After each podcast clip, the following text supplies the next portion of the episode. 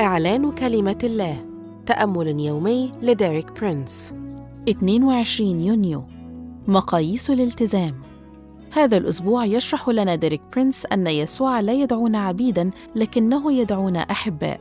واليوم يوضح لنا أن الصداقة الحقيقية هي علاقة التزام كامل من الطرفين.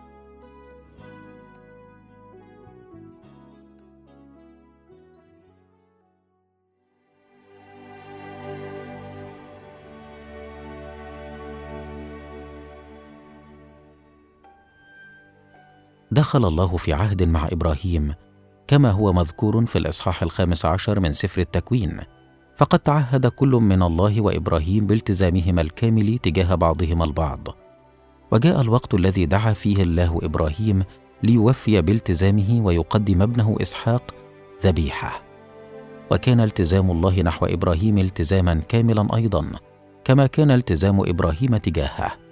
فبعد الفي سنة لاحقة جاء الدور على الطرف الثاني في العهد ليفي بالتزامه فقدم الله ابنه الوحيد يسوع. تذكر أن الالتزام الذي تتعهده مع الله يحدد دائما معيار التزام الله معك.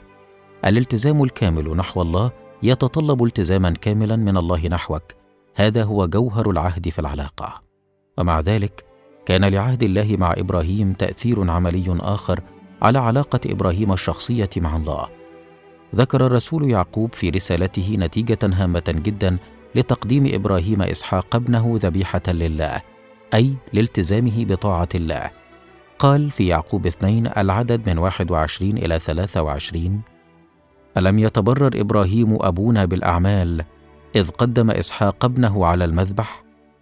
فترى أن الإيمان عمل مع أعماله وبالأعمال أكمل الإيمان وتم الكتاب القائل فآمن إبراهيم بالله فحسب له برا ودعي خليل الله.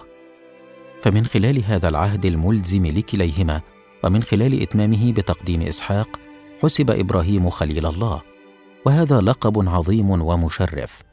والدرس المستفاد هو الالتزام بالعهد هو الباب لعلاقة صداقة حقيقية.